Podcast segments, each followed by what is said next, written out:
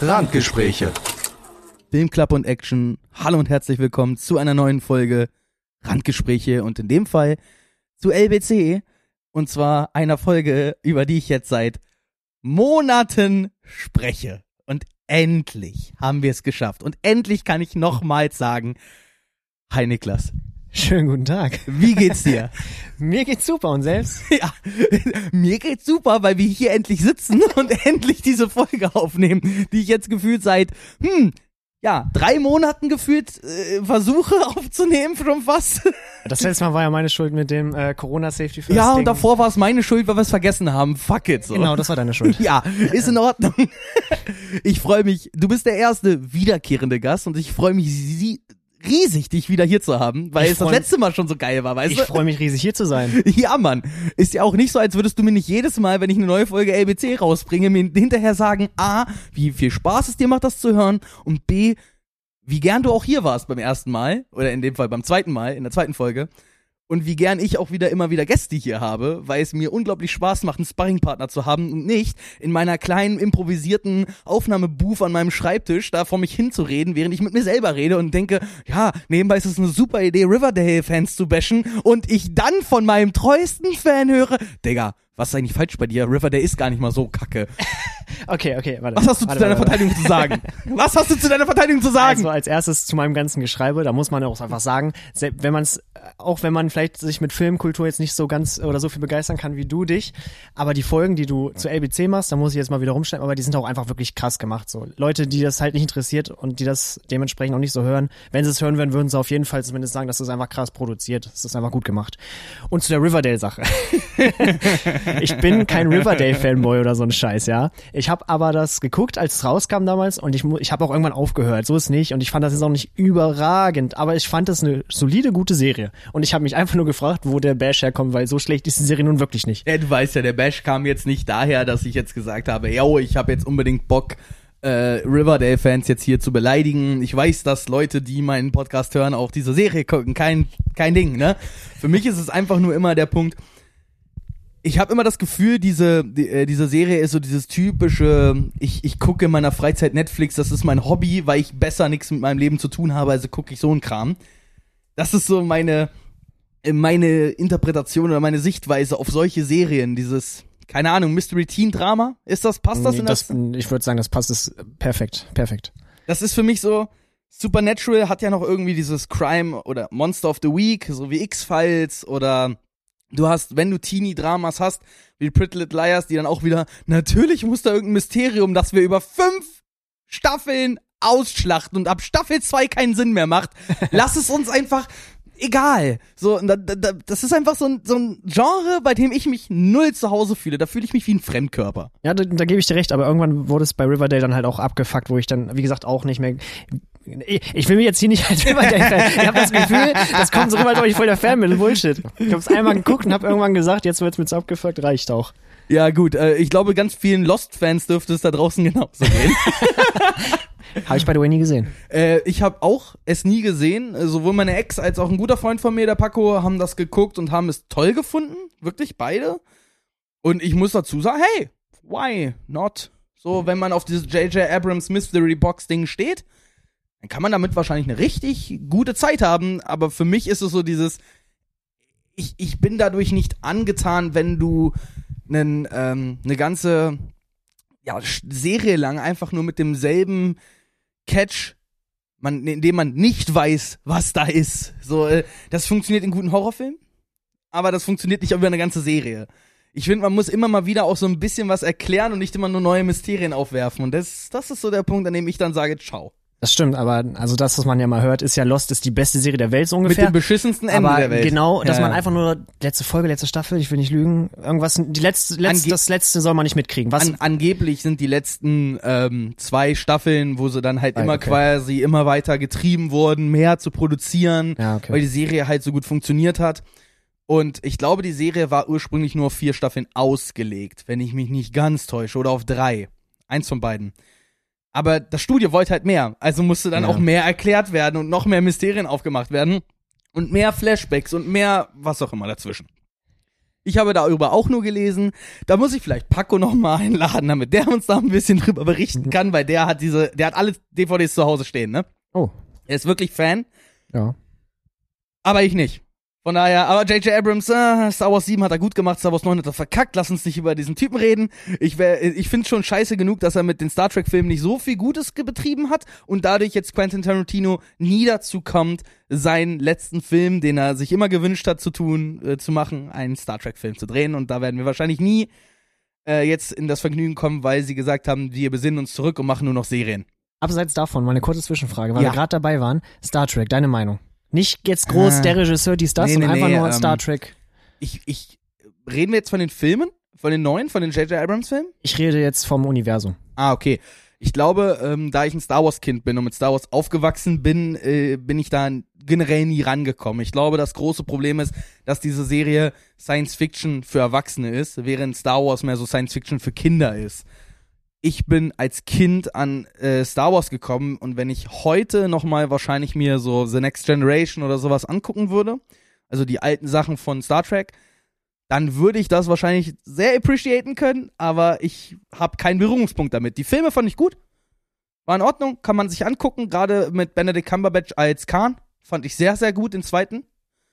Ähm, ich finde auch Chris Pine als äh, Captain Kirk sehr, sehr cool, äh, aber ich habe keinen Vergleich. So, ich glaube, das ist das Hauptproblem. Ich kann das nicht, ich kann es nicht vergleichen, ob da jetzt äh, Sir Ian McKellen, nee, war es Ian McKellen? Nee. Wer, wer hat denn, Keine wer hat den Ahnung. Kirk damals gespielt hier? Wer ist denn Professor X? Ich hab, ich hab, Ian McKellen war Magneto. Wer, äh, äh, Patrick Stewart. Äh, ich kann mir vorstellen, dass Patrick Stewart als, als Kirk, Captain Kirk einfach Kult ist und dass er deswegen heute halt Kult ist, ne? Aber wenn man es nicht gesehen hat, kann man dazu keine Meinung haben, finde ich. ja, aber. äh, Habe ich, hab ich von dir gelernt. Ja, aber pass auf, genau, genau darauf wollte ich jetzt hinaus, ne? Äh, übrigens, ich habe gefragt, Universum, du fängst schon wieder an mit Schauspielern. Äh, ist egal. ist egal, ich Gut, weiß ja. aber ich habe halt gar nicht so Berührungspunkte mit dem Universum. Wie gesagt, ich finde Ja, Benedict ja. Cumberbatch hat Khan, das war vielleicht einer der besten Antagonisten seit, boah, keine Ahnung, zu dem Zeitpunkt seit Jahren. Aber das, das, mehr habe ich keine, mehr Berührungspunkte habe ich dazu leider nicht. Ja, okay. Also ich wollte einfach nur quasi anmerken, also erstmal so habe ich das noch nie gesehen. Das ist quasi für Erwachsene gedacht, das ist Star Wars. Also ist ja nicht für Kinder gedacht. Aber ich weiß, was du meinst. Das ist halt eher so, als Kind war das halt viel interessanter. Und äh, ich muss sagen, ich habe Star Trek nie gesehen. Ich habe gar nichts gesehen. Ich habe Captain Kirk so wegen Big Bang Theory und so ein Kram. Ein bisschen was, aber ich habe War er nicht äh, Captain Picard? Keine Ahnung. whatever. Ich habe damit keinen Berührungspunkt, auch null. Und ich muss auch sagen, ich habe auch nicht vor mir das irgendwann, weil ich finde im Vergleich, ich würde es glaube ich einfach scheiße finden, weil ich immer, auch wenn es vielleicht kein Vergleich eigentlich ist, abgesehen davon, dass es Sci-Fi ist, dass äh, Star Wars 3000 Mal besser ist und ich Star Trek einfach, also Ja, ich habe nie aber gesehen, dann- ich find's scheiße. Jetzt Sorry. aber die nächste Frage dazu. Wir, wir gucken, wir, ähm, wir war, also ich warte persönlich jetzt sehr lange schon auf diesen Film, nämlich seitdem er angekündigt wurde, weil ich dessen Regisseur so toll finde, durch Arrival zum Beispiel. Und wer meinen Podcast kennt, weiß auch, über wen ich jetzt spreche. Es geht um Denis Villeneuve. Und da drüben steht der Roman schon, weil ich habe ihn mir extra gekauft und dieser dicke Wälzer, den muss ich irgendwie noch durchkriegen vor Dezember. Ich weiß nicht wie, aber ich müsste es tun. Dune. Dune ist ein echt großes Universum äh, und ich glaube, ist jetzt neben Star Trek und Star Wars vielleicht der drittplatzierte im Sci-Fi-Genre. Mhm. Das ganze, was das ganze Worldbuilding, Sci-Fi, Universum, dies, das geht, Ja. jenes. Ende des Satzes vergessen. Äh, glaube, das kann cool werden. Und ich hoffe, es wird cool, weil ich so ein bisschen mit Star Wars jetzt für mich abgeschlossen habe. Ist auch Ein besser kleines so. bisschen. Ist auch besser so. Obwohl ich jetzt die Kenobi-Serie ist angekündigt, ne? Mit Ja. Ewan McGregor, mit Hayden Christensen und, und, und. Und ich denke mir dabei so, mm, ja, bitte. Also es kommt noch neuer Star Wars Content raus, wenn wir Kinder haben? Bestimmt, oder? Also ich sag's, so ich sag's mal so, es wird wahrscheinlich auch noch Marvel-Content rauskommen, wenn wir Kinder haben. Von Enkel. daher, äh, ja, ja. Das Schwein wird geschlachtet, bis es nicht mehr existiert. Ja, und ich glaube, genau das ist das Problem mit Star Wars. Ähm, die, die, wenn wir schon, also ich denke mal, sie werden jetzt sich nicht daran trauen, da eine neue, die Skywalker-Saga irgendwann zu rebooten. Ich glaube, die wird so stehen bleiben, vor allem weil ja Star Wars 1 auch, oder in Star Wars, Star Wars 4, ne, einer der vielleicht wichtigsten Filme der Filmgeschichte ist. ich glaube, das darf man nicht rebooten und sie haben jetzt verstanden, dass Sequel, Prequel, dass das alles nicht klar geht. Aber Ryan Johnson soll ja noch eine ganze Star Wars Trilogie machen. Also der, der Star Wars 8 gemacht hat, der, der Knives Out gemacht hat, der Looper gemacht hat, der Mann. Und dem wurde jetzt zugesichert, der, nachdem er jetzt mit Knives Out 2 fertig ist, ja, dazu kommt ein zweiter Teil und wahrscheinlich auch noch ein dritter, äh, wird er an einer eigenen, für sich alleine Star Wars Trilogie arbeiten, weil ich glaube, Disney hat gesehen, Ryan Johnson kann Star Wars, aber im Kontext mit ähm, J.J. Abrams und dem, dem großen äh, Sequel, Disney Sequel Trilogie Plan hat er einfach nicht richtig mitgespielt und deswegen hat das nicht funktioniert, weil er was anderes gemacht hat, als die Fans wollten. J.J. Abrams, Abrams hat Fanservice gemacht und er hat halt gesagt, fick auf Fanservice, ich schmeiß Lukes äh, Lichtschwert in der ersten Sekunde weg. Und das ist unkonventionell und das haben, dafür haben ihn die Fans gehasst. Muss sein eigenes Ding machen. Und jetzt hat er die Möglichkeit, eine Trilogie aufzusetzen, komplett freigelöst von all dem. Und ich glaube, das Ja. kann funktionieren. Das klingt auf jeden Fall nicht schlecht, ja. Er- Ja. Ähm, und da wir jetzt schon zehn Minuten into Folge sind und Ah, ja. äh, es ist göttlich, wie wir da von Stöckchen auf Steinchen kommen, äh, lass mich äh, dir die Frage stellen, weil die Leute werden sich schon denken, hä, was ist denn jetzt mit dem Flashback? Aber kommen wir mal zum Flashback. äh, Niklas, was hast du zuletzt geguckt? Ja, also darüber haben wir gerade schon kurz geredet. Äh, es ist schwer in letzter Zeit bei mir. Ich bin viel momentan einfach nur am Zocken und arbeiten und Freunde treffen und wieder am andere Sachen machen, wo wir später noch drüber reden werden.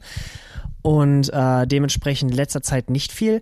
Allerdings vor Wie, du triffst Freunde in Corona-Zeiten? Was ist denn falsch bei dir? ein Freund.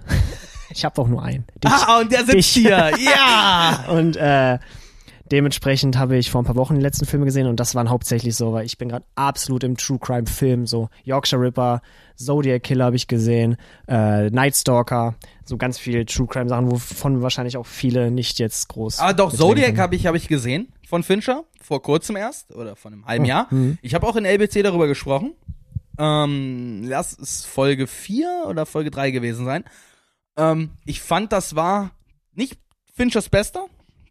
Da ist bei mir sieben Gone Girl streiten sich da so ein bisschen drum. Ähm, aber Zodiac, das war schon geil. Vor allem die Mark Ruffalo, Robert Downey Jr., äh, Jake Gyllenhaal. Ja, ja. Äh, Hammer. Absolut Der Hammer, Alter. ja. Und, und äh, überleg mal, das war ja zu einem Zeitpunkt, da war Robert Downey Jr. kein Iron Man. Da war Robert Downey Jr. gerade mal wieder wahrscheinlich das zweite Mal aus dem Knast draußen, so ungefähr, weißt du? Ah, dieses, du siehst es und denkst nicht, ah, Iron Man. Äh, Aber das Schöne ist, er actet das ja auch ein bisschen so. Ich finde Robert Downey Jr.'s Ja. Art, diesen Film zu acten, man merkt dann hinterher, dass Iron Man erst zu Iron Man wurde, weil Robert Downey Jr. Iron, äh, sich zu Iron Man gemacht hat. Das stimmt, ich. das auf jeden Fall. Und, und das ist echt cool. Und wenn man das so sieht, wie, wie diese Szene mit dem, mit diesem blauen Cocktail, Alter. Mhm. Dieser Cut, das ist so göttlich. so ein Cut alles ausrichten kann. Ja, vor allem mit diesem, ja, weil es gut schmeckt. Und er nimmt das Ding so, setzt an, Cut, nächste Szene, zig leere Gläser. Und beide liegen quasi besoffen unterm Tisch und ich dachte mir so, jawoll. Ist ein bisschen lecker, ja. Offenbar. Aber über das Alkohol lecker ist, das brauche ich dir ja nicht erzählen, ne? Ich weiß nicht, was du meinst. Nein. Tust du nicht? Keine Ahnung. Nein. Keine Ahnung. Mama, ich trinke keinen Alkohol, wenn du das hörst. genau, zeig deiner Mutter einfach nicht die Folge, dann wird sie es wahrscheinlich auch nie finden. Verdammt. Wollte ich unbedingt machen. das musst du selber entscheiden, ob du das deiner Mutter zeigen willst. ähm, abseits davon, hast du noch einen Film, den du gesehen hast, bei dem du sagst, du möchtest ein Wort zu verlieren, wenn du jetzt schon die Bühne dazu hast? Nee, also ich würde jetzt gerne einen auf professionell machen und sagen, aber wie gesagt, ich habe einfach nur viel True Crime gesuchtet und da waren halt, sind halt einfach nur Mörder und was die gemacht haben und warum und weshalb, das war halt interessant, aber jetzt groß über was reden, da würde ich jetzt, ja, würde ich jetzt einfach nur Mist labern, den wahrscheinlich keiner versteht, weil die das müssen es selber hören, sowas. Aber wenn du schon bei Mördern bist, ne? Äh, äh, dann, dann lass uns doch über einen Film sprechen, den ich zuletzt gesehen habe und den Timon mir empfohlen hat. Und ich glaube, den hast du auch gesehen, so hast du mir in der Vorbesprechung gesagt. Mörder vom Orient Express. Oder Mörder im Orient Ja. Express? ja. Äh, Mord im Orient Express. ja, genau, genau, Genau. ja, äh, stimmt. Äh, von Kenneth Branagh mit Kenneth Branagh in der Hauptrolle und noch äh, so. Johnny Depp, Willem Dafoe, Daisy Ridley äh, und ich die anderen Namen habe ich vergessen. Willem, Dafoe! Klassiker. Klassiker. Ja, äh, was sagst du zu dem Film? Also ich muss sagen, ich war ein bisschen enttäuscht. Wahrscheinlich aus dem Grund, weil ich Knives Out vorher gesehen habe. Alter, mir ging's genauso. Mir ging's absolut genauso. Wenn du Knives Out gesehen Ja. hast, ist dieser Film so unspektakulär, Eben, Alter. das ist Es leider das. Ding, leider das Ding. Aber äh, ich habe jetzt seinen Namen vergessen von der Haupt... äh, Kenneth Branagh. Eben, Ken Kenneth Branagh, hast du es gerade gesagt. Äh, der hat das grund großartig gespielt auf jeden Fall. Ja, vor allem dieses, diese, diese Szene mit diesem äh, Schnauzbarthalter Ja, ja. oder was, So diese geil. Schnauzbartmaske. Ja. Äh, ich glaube, auch diese Momente waren die, die ich am besten fand in diesem Film. Ähm, ich habe ihn im O-Ton geguckt, so wie Timon mir geraten hat. Ich denke mal, du hast ihn auf Deutsch gesehen. Ich habe ihn auf Deutsch gesehen, ja. Ich denke mal, auf Deutsch war vielleicht etwas leichter zu folgen, aber die ganzen Akzente und vor allem auch dieser falsche Akzent von Willem Dafoe, das fand ich super geil, weil der kann ja Akzente wie Sau. Und wieder einfach so quasi, zack, ändert er den, äh, den Akzent. Mitten im Satz gefühlt. Ne? Ja, also- das war schon cool gemacht. Ja gut, im, im Deutschen äh, war das auch gut, aber das ist natürlich auch ein bisschen eine andere Sache. Und deshalb, das ist so ein Punkt, wo ich auch gesehen habe oder gemerkt habe, was du mal sagst, so dieses Originalton ist besser in dem Sinne, macht schon Sinn. Aber bash nicht immer Deutsch, auch wenn es Synchronsprecher Ja, das ist, das ist hauptsächlich Timons Ding, Deutsch zu bashen. So, der guckt ja auch kein deutsches YouTube. Ich finde, da ist er selber schuld, wenn man Cold Mirror nicht kennt. Dann hat man als Harry Potter Fan hat man echt was verpasst, bin ich, der Meinung. Ich bin kein Harry Potter Fan, aber Cuddy ist die ist Ja. Ikone. Ja, Ikone. definitiv. Ähm, aber der Film ist an so vielen Stellen genial. Und dann habe ich mich noch mal so ein bisschen hinterher damit beschäftigt, weil ich das Ende so doof fand. Ich weiß nicht, wie du das Ende fandest. Schmutz. Ja, danke. Ich fand das Ende auch absolut Schmutz. Ähm, auch wie sie jetzt das machen mit der Fortsetzung, weil ja quasi der Mord auf dem Nil ja schon passiert ist. So kündigen sie ja an. Ja. Jetzt kommt ja, dieses Jahr soll ja noch kommen. Kenneth Branagh hat einen zweiten Teil gemacht mit Mord auf dem Nil. Und äh, diese Roman, also diese Filme basieren ja auf Romanen. Und diese Romane sind auch wirklich eine Reihe. Und daraus äh, sind diese beiden, die sind aber nicht direkt in Folge, sondern die haben sie jetzt quasi nur in Folge in diesem, was auch immer das für ein Filmuniversum werden soll. In diesen Filmen geht es halt, äh, in diesen Büchern geht es immer um diesen Detektiv, diesen, diesen Privatdetektiv, diesen Belgier, wie auch immer sein Name jetzt war, weil den Namen habe ich mir ganz bestimmt ja, nicht gemerkt Ich äh, weiß auch nicht mehr. äh, Kenneth Branaghs Rolle halt. Ähm, und ich finde den super sympathisch und der, wie der auch die Fälle löst und das ist alles cool gemacht, aber wollen wir spoilern? Sind wir ehrlich? Wollen wir spoilern? ich würde es, glaube ich, nicht machen. Okay. Der Mörder, I'm sorry, das kann mir niemand erzählen, Mann. Ja, ich gebe dir da Da, recht. Alter, das ist, weißt du, bei Knives Out hast du das Gefühl, wenn du den, den, den Twist siehst, weil du siehst ja zwei Twists. Der erste war so, hm, klar. Und der zweite war dann so, ah, ja, ergibt Sinn. Und das ist der Punkt. Du hast dieses, dieses Gefühl, es ergibt Sinn. Und bei Mord im Orient Express habe ich mir gedacht, der, der, die Autorin, der sich die, sich die Vorlage ausgedacht hat, hat Crack geraucht, Alter. Gutes Zeug. Aber richtig gutes Zeug, weil anders komme ich nicht auf die Idee, so einen Mörder zu beschreiben, Ja, ja. Alter. Aber ich muss auch sagen, bei Knives Out, was mich ein bisschen gestört hat, ich hoffe, das ist jetzt auch kein Spoiler an sich. Allerdings habe ich das Gefühl gehabt am Anfang, kann auch nur an mir gelegen haben, dass ich beim Anfang des Guckens von wegen gesagt habe, nee, da kann es nicht sein, das ist zu offensichtlich. Und im, nach acht Twists gefühlt war es dann doch so in dem Sinne.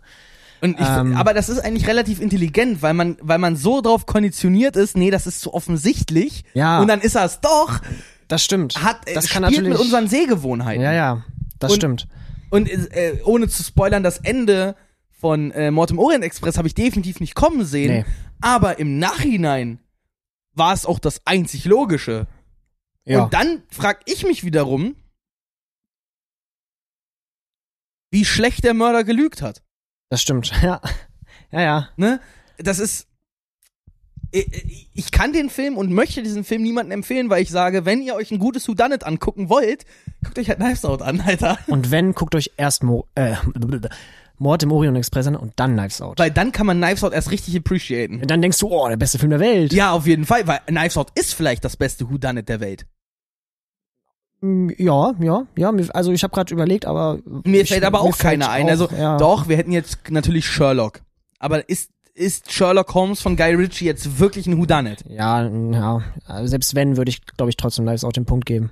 Muss ich sagen. Ich mag Guy Ritchie und ich mag auch den ersten, äh, den ersten Sherlock Holmes mit Robert Downey Jr., Jude Law, Mark Strong, glaube ich, in der Haupt, äh, in der Hauptrolle des Antagonisten. War es Mark Strong? Ich weiß es gerade nicht. Zumindest, ich mag Guy Ritchie. und ich mag äh, Ryan Johnson und ich mag auch Kenneth Branagh und ich finde auch Tor 1 ist nicht nicht äh, scheiße geworden so. Wenn man bedenkt, dass der gesamte Stil von Thor im ganzen MCU alles quasi aus der Vision von Kenneth Branagh stammt, dann kann man ihm dafür auch danken. Im Endeffekt, aber das ja, der Film ist halt Käse. Lange, Rede, ich- lange was- Rede, kurzer Sinn. Ja, was soll ich sagen? Was soll ich sagen? Äh, da, da fällt mir halt nichts zu ein, weil, äh, Leute, ihr könnt euch Mord im Orient Express angucken, aber wenn ihr Knives Out gesehen habt, macht's nicht. Lasst es. Und wenn ihr Bock habt, äh, Mord am Nil zu gucken, dann guckt auch gern Mord im Orient Express, aber seid gewarnt, wir haben euch gesagt, der Film ist nicht so gut. So ist es. Von daher, ähm, lasst uns nach dem, ja, nach diesem kurz gesagten Flashback, äh, ne, einen, einen Film will ich noch bashen. Weil wir, ähm, weil wir hier gerade zusammensitzen und ich ganz bestimmt mir das nicht bis nächste Folge aufheben kann, weil ich es wahrscheinlich dann schon wieder hoffentlich vergessen habe. Ähm, ich habe Wonder Woman 2 gesehen. ich habe mir für einen Monat Sky geholt und morgen wird es wahrscheinlich an meinem letzten Urlaubstag so sein, dass ich vielleicht mir noch den Snyder Cut angucke. Hoffentlich. Gut, da bin ich raus. Wonder Woman nie gesehen. Du hast den ersten nicht gesehen. Nee. Äh, den kann ich dir wirklich empfehlen. Also als, Ja? Super, als Superhelden-Kriegsfilm kann man den wirklich gut gucken. Das überrascht mich jetzt. Nee, der ist, das ist auf jeden Fall einer der guten DCEU-Filme. Wenn nicht sogar der beste. Aber ich sag, der beste geht an Shazam, weil Shazam war einfach noch lustig. Der war echt, äh, also ich muss sagen, das war jetzt filmtechnisch nicht das allerbeste, was du machen kannst, aber den Film konntest du einfach schön durchgucken, schön Popcorn-Kino, war Und funny, war Zachary lustig. Levy war einfach Ja. göttlich als, als äh, wie Ja. hieß er nochmal? Äh, äh, Billy? Ja, ich glaube schon. Wie war sein Nachname? Das Als, als Shazam halt, ne? Ja, ja. Äh, äh, ich fand, das hat super funktioniert. Auch die Anta der Antagonist, da war wieder Mark Strong der Antagonist. Äh, äh, das ganze, das ganze Thema mit dem Zauberer, der aussieht wie Samuel Jackson, aber nicht Samuel Jackson ist. Ähm, all, all das, das hat wunderbar funktioniert. Ja. Aber zurück zu Wonder Woman. Ich habe Wonder Woman 2 gesehen. Und das war ja so, ah, der soll ins Kino kommen und dann kommt jetzt doch auf HBO Max und dann dadurch bei uns auf Sky und er kommt halt nicht im Kino. Und im Nachhinein kann ich nur sagen, meine Fresse, Zu Recht. die Kinokarte hätte ich verbrannt. Alter, dieser Film. Ich, ich kann verstehen, ich finde es ein in Häkchen coolen Antagonistenplan, dass dieser Antagonist sich wünscht von diesem Wunschstein, dass er die Kräfte des Wunschstein hat. Okay, offiziell hat er zwar gesagt, er will der Stein sein und ich dachte mir, warum ist er noch ein Menschen?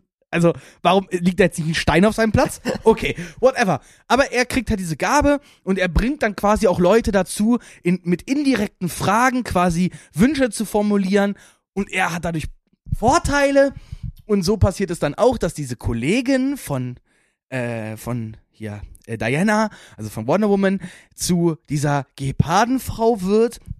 Und das ist, was, äh, Digga, das pass auf, dieser, dieser, dieser Neben, dieser Antagonistencharakter, ne?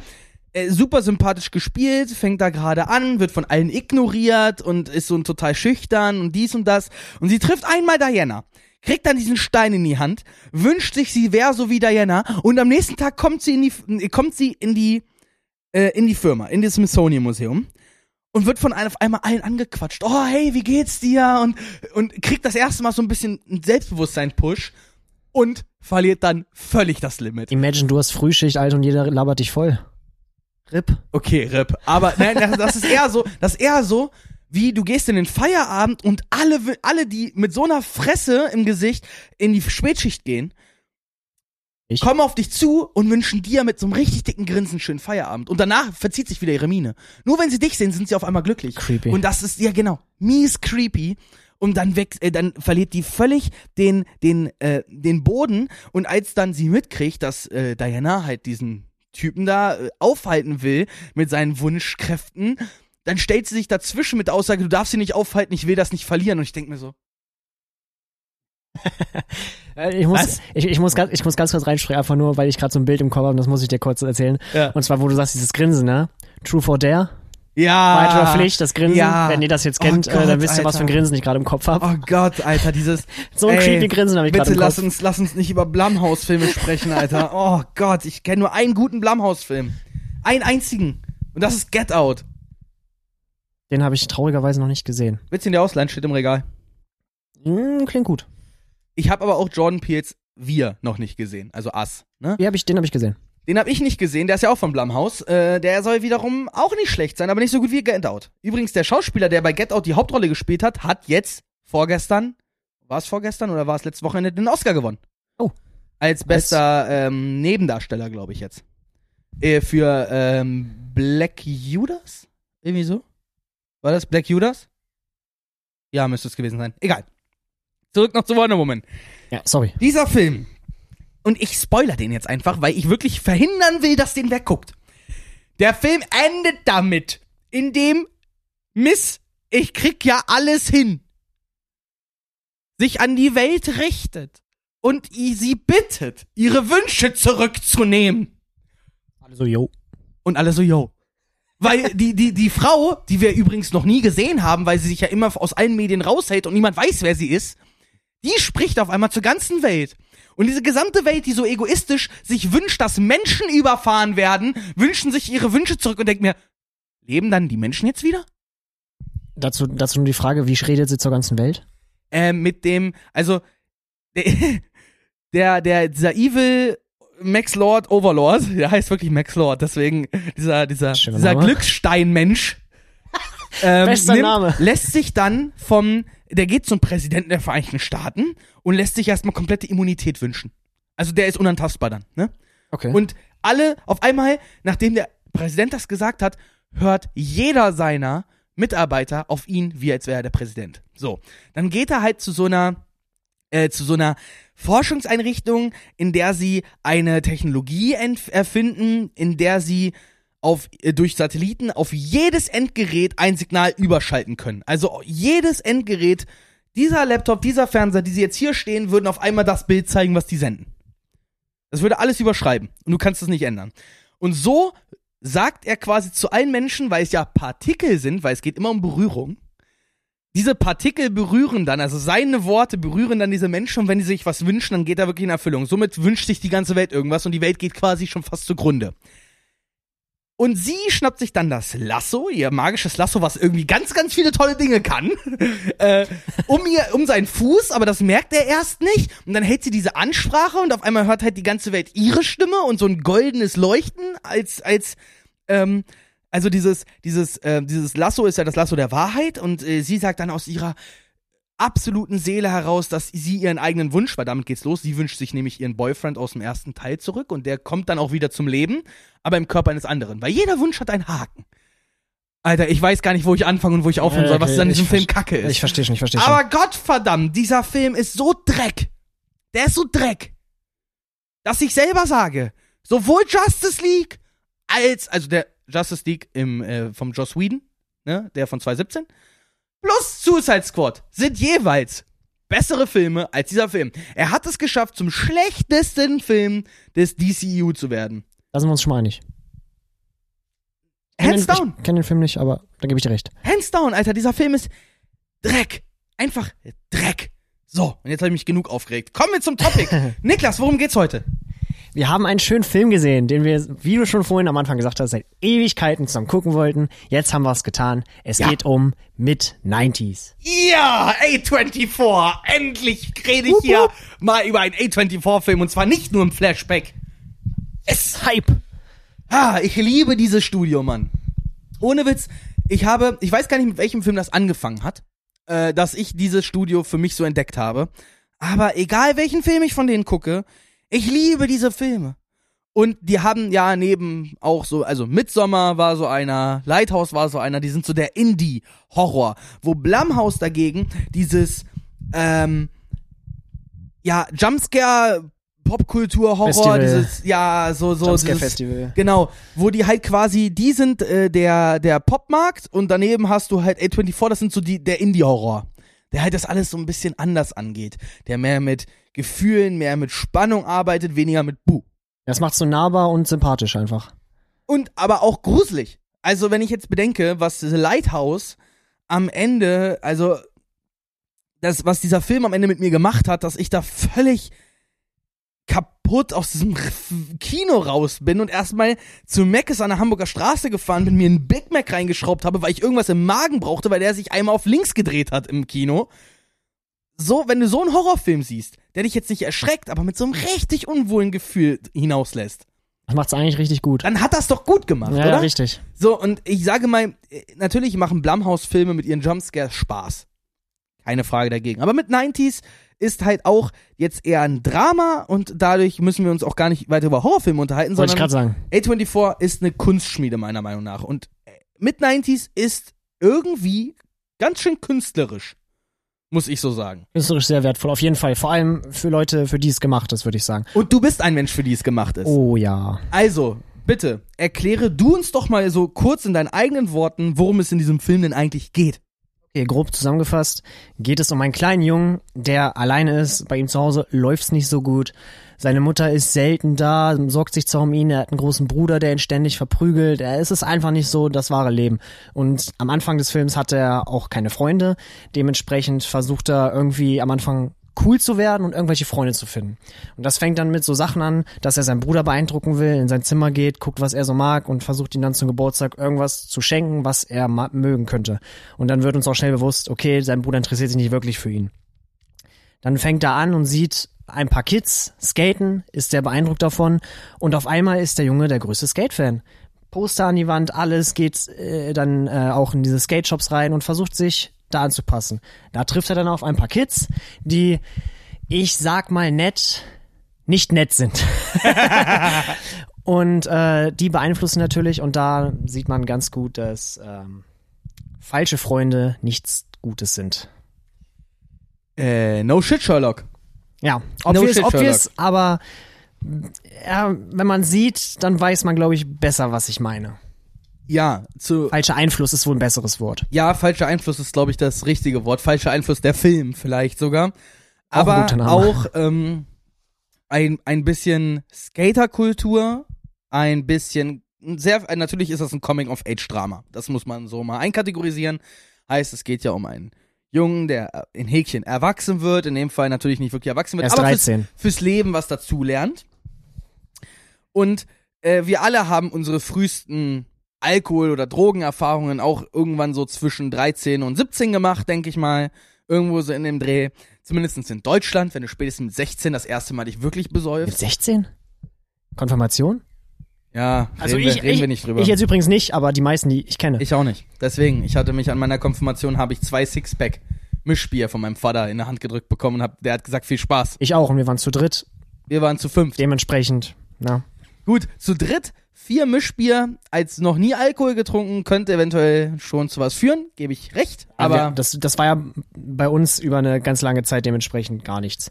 Aber gut, wir driften schon wieder ab. ja, zumindest wir haben auch diese Erfahrung gemacht und ich, dieser Film ist auf Original 16 mm Film gedreht, er ist in 4 zu 3 und ich finde, er fühlt sich auch, selbst mit der deutschen, wir haben ihn auf Deutsch geguckt, in der deutschen Vertonung, er fühlt sich auch an wie ein Film aus den 90ern. Auf jeden Fall. Äh, Es ist göttlich. Wie, also ich wirklich, für, je, für ein, ich bin ja kein Kind der 90er.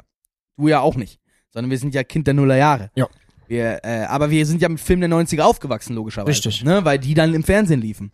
Und diese Filme aus den 90ern, die dann bei uns im Fernsehen liefen, die sahen genauso aus, wie dieser Film aussah. Definitiv. Und allein das ist so authentisch. Und, und und so, Macht so nahbar. ja, Mann. Ich hatte wirklich das Gefühl, so, ich bin wieder 13, ich bin Ja. wieder 12 und gucke auf Super RTL irgendeine ne schlechte geschnittene Fassung von, ähm, keine Ahnung, nee, in dem Fall war es RTL 2 wahrscheinlich Peter Jacksons King Kong, so. ähm, halt damals auf so einem Scheiß, auf so einer Scheiß Rundglotze mit so einem richtigen flackernden Oh, ja. Bild und so. Äh, bevor man sich halt irgendwelche Flatscreens in eine in eine Bude gestellt hat, so. Ähm, abseits davon haben wir beide ja wirklich eine Skater-Vergangenheit und deswegen wollten wir jetzt zusammen diesen Film sehen. Mussten dann aber hinterher wirklich feststellen, dass dieser Film eigentlich nicht, nicht wirklich um Skaten handelt. Ja, genau. Also man sieht, man sieht ein paar Skate-Szenen, man sieht auch ein paar schöne Tricks und es sieht alles, wenn man mal ein bisschen Skate sieht, geskate sieht, alles ganz gut aus.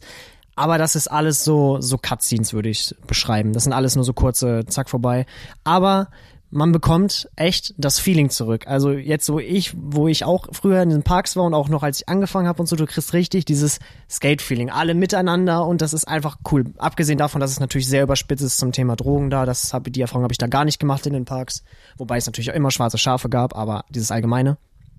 Ich glaube, das lag mehr oder weniger daran. Im Film ist es ja auch, dass der, das direkte Umfeld. Ja, genau. Du hast halt so einen Druffi in seinem Umfeld, äh, der ihn dann ja mehr oder weniger dazu motiviert, weil er ihn in die Kreise reinzieht. Das Ja, wird ja richtig. hinterher auch nochmal aufgeklärt in dem Film. Es ist aber, äh, das hattest du ja nicht. Ihr wart ja zwei Jungs und dann dazu kam, dann kamen ein, zwei, drei, vier, fünf andere dazu. Ich ja am Ende auch. Und ich hab, durfte dann ja Kamera halten, so. Ähm, weil ich halt nicht skaten konnte. Das war sehr gut. ja, aber wenigstens, so doof es klingt, hattet ihr einen äh, Di- Director of Photography, weißt du? So. Ja, richtig. äh, Das, das sage ich dir auch immer wieder. Das war einfach auch, äh, also ich gehe mal von aus, dir hat das dann genauso Spaß gemacht in dem Sinne. Es ging um dieses Skaten und du warst ja richtig dabei. Also ich habe irgendeinen Trick gemacht, den ich den ganzen Tag probiert habe, dann habe ich am Ende geschafft und du hast dich gefühlt mehr gefreut als ich. Das war so dieses, dieses Dabeisein, dieses, dieses, dieses Gemeinsame, Zusammen, genau. diese, dieses Teil der Freundschaft. Und darum dreht sich ja auch der Film im Endeffekt. Und dann ging es ja auch, weißt du, dann hast du diesen Trick geschafft, ich war stolz auf mich und du hast dafür gesorgt, dass es auf Kamera ist, dass ich mir das immer wieder angucken kann und so und super stolz drauf sein kann heute noch. Es ist einfach dieses Zusammensein-Feeling. Ja, und ich glaube, das, das bringt dieser, der, der Film auch auf eine ganz andere Art und Weise rüber. Also, ich, ich, ich, ich, wir haben da gesessen und wie oft haben wir uns gerade in diesem 90 Minuten Film angeguckt und gesagt, Alter, das fühle ich. Ja, Mann. Äh, es ist unglaublich, auch ähm, als er dann das erste Mal, ich sag mal, sich äh, dieses dieses besoffene nach Hause kommen, diese eine Szene, wo er dann halt vollkommen druff da nach Hause kommt. Meine erste Frage, wo zum Fick ist seine Mutter? Äh, wird nicht mal aufgeklärt, scheißegal, aber dieses du bist spät weggeblieben, du hast was getrunken, du bist vollkommen fertig und, und gehst nach Hause äh, und dann, dann kriegst du, in dem Fall kriegt er aufs Maul von seinem großen Bruder. In dem Fall habe ich aber verbal aufs Maul von meinen Eltern bekommen. Also ich, ich fühle das. Du bist das erste Ja. Mal draußen, machst deine eigenen Erfahrungen und dann komm, du, du rennst direkt in, der, in, die, in die Scheiße zurück rein. Du hast eine gute Zeit und kriegst direkt wieder einen über den Deckel. Nur damit du es dann Jahre später das zum Standard wird. Mehr oder weniger. Mehr oder weniger, ja. Weil du dann halt, dann kannst du es machen, hast eine gute Zeit, kommst nach Hause und niemand geht dir auf den Sack. So. In dem Fall haben wir das halt noch. Du, du hast diese eine Szene, wo der, der, das andere Kind, der Ruben, glaube ich, war das, der ihn ja erst total verarscht und ihm eigentlich äh, total runtermachen will, weil er immer der Kleine war, jetzt ist der Neue der Kleine und er will ihm halt so klein halten und dass der dann halt quasi in dieser schlimmen Gegend irgendwo hochgeht und dann man sieht, also so Schnitt zurück, unser Protagonist Stevie dreht sich um und du siehst, wie er dann so weggeht. Das heißt, dieses, das wurde nicht mal aufgeklärt, aber dieses vorzugeben, man wohnt dort und dort, weil man nicht will, dass die wissen, wo man wohnt oder aus welcher Gegend man kommt und so. Naja. Jetzt nichts, was ich wirklich äh, an, äh, was ich wirklich ähm, erlebt habe, aber wir hatten ja auch schon in Jugendtagen Vorurteile über gewisse Re- über gewisse Ortschaften oder gewisse ähm, Stadtteile hier in der. Stadt. Naja, oder seid's Ghetto oder äh, ja, wenn du aufs Sportfeld kommst, bist du sowieso ein Unmensch. True. Von daher kann ich auch verstehen, dass man ähm, dieses, das ist super nahbar, dass man halt vor seinen Freunden, um halt nicht uncool zu sein, eventuell nicht nicht äh, zeigen will, dass man halt irgendwie aus einer schicken Nobelgegend oder so kommt. Vor allem, wenn man halt mit Leuten hängt, die sich und in dem Fall Fuckshit nennen, so Bester und Fourth Spitzname. Grade, Alter, dass die die ganze Zeit nur über äh, in dem Fall das N-Wort nach und nach droppen den ganzen Film lang und ich denke mir so geil. Und wie die dann halt so einen so einen Security-Typen einfach durchbeleidigen, weil sie denken so fuck that shit. Ich hätte mich das niemals getraut, Im wenn ich drüber nachdenke. Niemals. Ich wäre da sofort abgezischt und gesagt, Entschuldigung, Entschuldigung, Entschuldigung, Entschuldigung. Ja, da waren wir aber Er glaube ich auch einfach die net zu netten. Ich wäre, ich, ich muss dazu sagen, ich glaube, ich wäre wiedergekommen, wieder und wieder. Bis, bis die irgendwann wirklich mit äh, Bullerei gedroht hätten, also wirklich mit äh, Knast oder sowas, dann wäre ich wahrscheinlich weg gewesen, auch wenn das theoretisch nicht so ganz möglich ist, aber egal. Übrigens, fällt mir gerade ein, das streue ich mal kurz rein. Wir hatten so eine Story äh, auf einem Sportplatz hier in der Nähe, wo wir mal, da war ein gewisses äh, Fußballtor, was, wo wir damals natürlich gesehen haben, oh, guck mal, da kann man bestimmt gut dran grinden. Und wir waren noch Anfänger, dementsprechend war so ein Torpfosten, der auf dem Boden lag, eine angenehme Höhe, um das zu lernen. Und dementsprechend sah aber das Tor danach aus. Und so war es dann halt auch, logischerweise, dass irgendwann da einer vom Sportverein kam und gesagt hat, ey, ich rufe die Polizei, gib mir nur eure Eltern und äh, wir waren da alle schon voll Panik. Und ich habe übrigens damals von dem gesagt bekommen, ich habe lebenslanges Sportblattverbot. Was heute ist, äh, ich habe da schon ein paar Mal gespielt, sagen wir es so. Und äh, dementsprechend äh, war das so eine leere Drohung, aber vor allem ich als Kind, ich habe sobald er älter war, hatte ich immer miesen Respekt. Und da merkst du auch nochmal den Unterschied. Gut, das ist jetzt vielleicht auch bei mir oder bei uns äh, speziell. Bei dem Film ist das halt sehr überspitzt, dass sie da wirklich äh, die Macker sonst was raushängen lassen und die allercoolsten sind, weil sie da rauchen und auch schon mit 13 dann anfangen und so ein Kram und sich deshalb halt cool fühlen müssen. Mhm. Mit 13 anfangen zu rauchen ist halt auf jeden Fall auch gerade perfekt, dass da die Überleitung, weil ich mir gerade noch eine angesteckt habe. Ähm, ich bin ja selber kein Gramm besser. Ich habe nicht während meiner Schulzeit angefangen zu rauchen, sondern ich habe erst danach angefangen zu rauchen mit Immerhin. äh, 17. Ähm, aber mit ich kenne ja Leute, die dann halt wirklich mit 13 oder so angefangen haben, weil sie imponieren wollten. Gefühlt jeder. Gefühlt. Ernsthaft. Und äh, dieser soziale Druck, und alleine, man sieht es ja in, in dem Film super, was für dieser soziale Druck, was das mit dir Auf macht. jeden Fall. Äh, äh, auf einmal fängst du an zu trinken und das Schlimme ist, all das, was du gesagt bekommst, wenn du in die Pubertät kommst, ist dir das ja auch alles scheißegal. Ja, oder wo er Weil das, du willst ja deine Erfahrung machen, so. Ne? ja, oder wo er das im Bus hinterfragt, wo er ihm diese Pille gibt und dann sagt, äh, fragt noch, was ist das, ist das gefährlich? Und er so, ach, ne? Und der Kleine nimmt die dann einfach. Weiß nicht mal, was es ist. Und er sagt es halt mit den Worten, ja, was dir ein Doktor gibt, kann ja nicht schlecht für dich sein. ja, richtig. und man sich so denkt, wow, das da in, an dem Punkt sollte man wirklich mal, also ich glaube, das ist in Amerika noch mal was anderes als jetzt Ja, hier in Deutschland, aber auch da sollte man ja mal wirklich hinter, also auch als Kind, wenn du von irgendeinem, der hat einen weißen Kittel an und gibt dir eine Pille, du würdest die nehmen. Wahrscheinlich. Ja, ja. Du würdest das nicht hinterfragen, weil du beigebracht bekommen hast, Doktoren sind Autoritätspersonen, ne? Die, wenn die dir was sagen, das ist wichtig für dich. So. Äh, äh, und ich denk mir halt so, yo, wenn du 13 bist, von nichts einen Plan hast, immer zu schüchtern für alles bist und cool sein willst, und dir der Typ sagt, ja, wenn die vom Doktor sind, können die ja nicht schlecht sein. Sicherlich würde ich dann eine Antidepressiva poppen, Alter. das ist, äh, ja, und wenn man dann irgendwann mal älter ist, so wie wir jetzt, und man Erfahrungen mal mit Drogen gemacht hat, ist man aber erwachsen genug, um das einzuschätzen. So. Sollte man sein, ja. Gut, viele sind's nicht. Aber bei denen ist ja auch meistens, dass sie nicht Drogen konsumieren, weil sie es ausprobieren wollen, sondern sie nehmen Drogen, weil sie entweder sich etwas beweisen wollen, jemand anderem etwas beweisen wollen oder sich ablenken wollen damit. Das stimmt. Das sind die drei das ist, Hauptgründe. Äh, ja. Vor allem in dem Film hat man das sehr gut gesehen. Das ist auch noch so ein Ding, worüber wir auch vorhin ganz kurz gequatscht haben, dass äh, ich dieses äh, Gefühl hatte, wenn du relativ gut aufgewachsen bist und nicht so eine Probleme hattest, sondern eine ganz normale Kindheit, jetzt nicht mit ich rede jetzt nicht von, äh, du hast ganz viel Geld und deine Eltern haben ein Riesenhaus und den ganzen Kram, sondern einfach nur, du bist ganz normal groß geworden, dann diesen Film siehst, wo er dann so Stress mit seinem Bruder hat, von dem verprügelt wird, seine Mutter ist, passt zwar so ein bisschen auf ihn auf, aber naja, ist kein Vater da, dann kommen noch so Stories, was die Mutter damals früher gemacht hat und Plus, so Kram. du siehst halt die Lover von deiner Mutter durch das Haus schreiten, Genau. während du nach Hause kommst oder so. Genau, dann äh, merkt man, wie dankbar man sein kann, weil es ist zwar nur ein Film, ja, aber man weiß ja trotzdem, dass äh, es vielen Leuten wirklich so geht. Generell, äh, ich glaube, das war auch etwas, was bei mir sehr dazu geführt hat, dass ich jetzt nicht so darauf versessen war, Scheiße zu bauen. Mein Vater zum Beispiel war ja immer sehr darauf fixiert, dass ich, äh, das Football war für den halt super wichtig. Ne? Er hat selber Football gespielt. Er wollte immer, dass ich mal bei den New Yorker Lions, oder heute New Yorker, früher Braunschweiger Lions, äh, spiele. Ähm, und deswegen war zum Beispiel, ich bin mit euch skaten gegangen. Mein Vater hat mir jedes Mal mich gefragt, warum ich denn da mitgehe. Warum ich denn, äh, ich sollte nicht skaten, dafür bin ich zu schwer. Das wusste ich noch gar nicht. Äh, äh, der hat mir jedes Mal einen vorgeheult, ich könnte mir ja was brechen und dann könnte ich ja nicht mehr Football spielen. Jedes Mal.